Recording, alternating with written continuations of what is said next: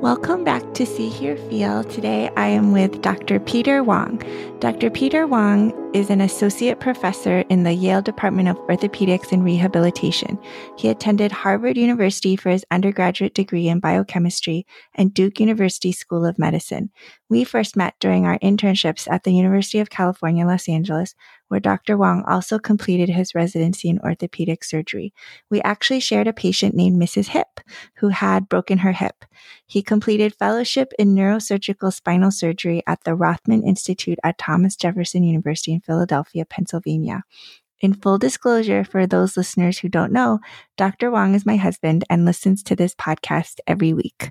Welcome to Peter.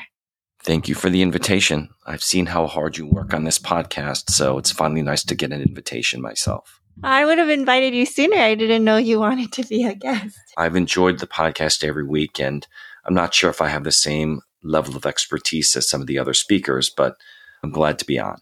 First off, would you share a personal anecdote about yourself?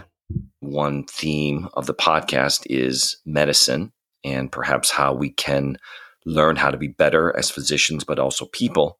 I don't believe you've had many surgeons on the podcast yet, but when we trained, there weren't things like work hour restrictions and there wasn't as much emphasis on mental health. So, in many cases, particularly as surgeons, I think our limits were tested. I think the longest I ever spent in the hospital was a Monday morning from 6 a.m. to a Wednesday evening about 10 p.m. You were obviously witness to a lot of this where I would be operating all night and working the next day, or I would be on call and just get inundated with calls. That obviously shapes us as clinicians. It raises the question was this the best way to train surgeons, physicians?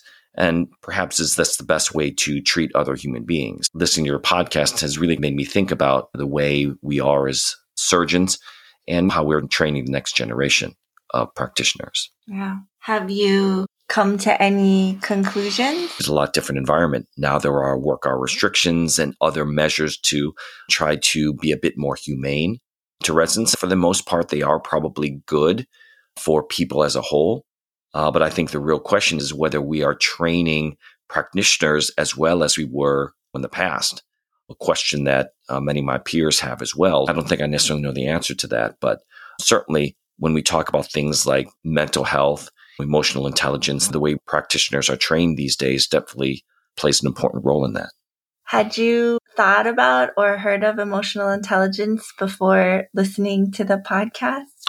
I've heard terms like metacognition and emotional intelligence, particularly recently, but I don't think I really fully understood it. It's been very interesting to hear the perspective of some of these experts who can really talk about these concepts Uh, particularly as it relates to medicine. What do you really think of the podcast? I know you listen to other ones that have a lot more production help than me, like Bill Simmons. Some of the medical content may not be as applicable to my own practice. You've had pathologists and dermatologists on. That may not be as relevant to my own medical experience, but I found that a lot of these concepts are more universal than I may have initially thought, particularly not only as being a physician, but just as a person who's always trying to get better. These concepts, what really interests me is that it's not only just relevant to me as a surgeon, but also good skills to learn as a human being. These concepts of emotional intelligence, deliberate practice, growth mindset, metacognition, for our purposes as physicians, awareness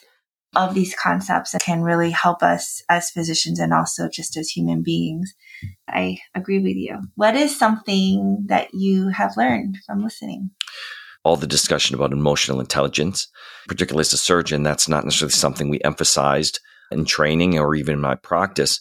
Both of us would agree that as we get older, as we have families, sometimes our priorities change. These are concepts that are not only important as physicians, but also as human beings. What was most important to me to learn more about is how to use our emotions to become better. Can you think of an example of how you have used emotional intelligence we all have our blind spots, and certainly you more than anyone knows my personality and certain strengths and weaknesses. Trying to embrace the concept of emotional awareness, using emotions to be a strength in my life rather than a weakness. That's really been helpful, not only as a physician dealing with patients, but also again in my relationships with you and other people in my life. Can you give a specific example? These concepts have certainly helped me to connect better with my patients, particularly with electronic medical records. Oftentimes we are looking at the computer. We might be listening, but not really making connection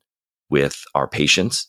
This was particularly true during COVID to connect more with patients, to make that emotional bond, even if we only have a few minutes together. Patients mm-hmm. respond well to it and they have a better experience as well. What have you modified to be able to connect better? Is there a certain thing that you do? Eye contact is important, particularly when oftentimes we are looking at x rays, looking at labs, writing notes in our computers, try to figure out patients' eye color. I found that to be very helpful.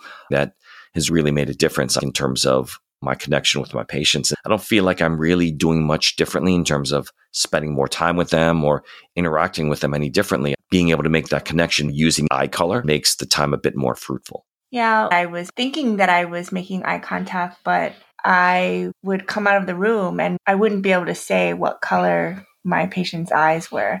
I decided to consciously note what color the eyes are to make sure that I've made eye contact. That helped me really make eye contact more habitual. Especially now that many of us are not wearing masks, being able to make a connection is so much easier. During the pandemic, whether it was masking or just telehealth, I think a lot of the connection was lacking. So that's something I really appreciate now that we are able to have this face to face time with our patients. There's a lot of pressure in the operating room. Things need to get done immediately. Have you been able to use emotional intelligence in any way in the OR? I think it's really challenging. They say your true person comes out on the golf course and in the operating room. Sometimes it's hard to be rational because there is a lot of pressure. A lot of unexpected events can occur. And that's definitely been a challenge to be able to translate these concepts to a more high pressure situation like that. Certainly in clinic, it's maybe a little bit easier. It's a bit more of a controlled environment. That's something that I can still work on moving forward. You're very calm and controlled for the most part. That begs the question whether in the operating room you even want emotions to take hold because you're doing a very technical procedure. The role of emotions in the operating room is an interesting concept. Maybe it's better to be more robotic, cool, and collected and just do the procedure. If anything, I would say that emotions sometimes can be detrimental in the operating room. That's true, even in life, right? We don't want to have uncontrolled emotions. But there's research on suppressing emotions that when we suppress our emotions, we are using energy to suppress them. So we are not as able to focus or use our energies elsewhere. To a certain extent, if there are intense emotions, it probably does equally also take a lot of energy to suppress those. And maybe that wouldn't be good concentrating on the task at hand. As a surgeon, you learn to be good at compartmentalizing things. If there is something going on in your life that is distracting, you want to make sure that doesn't affect you in the operating room. But again, I think as a human being, sometimes compartmentalization isn't necessarily good. And I think that's one thing that's been really interesting is that there are ways to use your emotions to strengthen certain aspects of your life. It's practical for me as a person, not only as a surgeon. What do you mean by that? You use your emotions to strengthen. Emotions are very powerful. And I think being able to harness them and use them to your benefit is a real strength. If you can do that, I think it's a real tool, not only as a physician or surgeon, but also as a person. On the flip side, obviously, emotions can be very detrimental as well. And I think it's been very interesting to hear how emotions can really have so much power, not only in medicine, in life in general. Yeah. It's hard to have a good balance of emotion to use them well versus have them affect you adversely. Like anything in life, you have to practice. And a lot of these things don't come naturally, certainly not to me.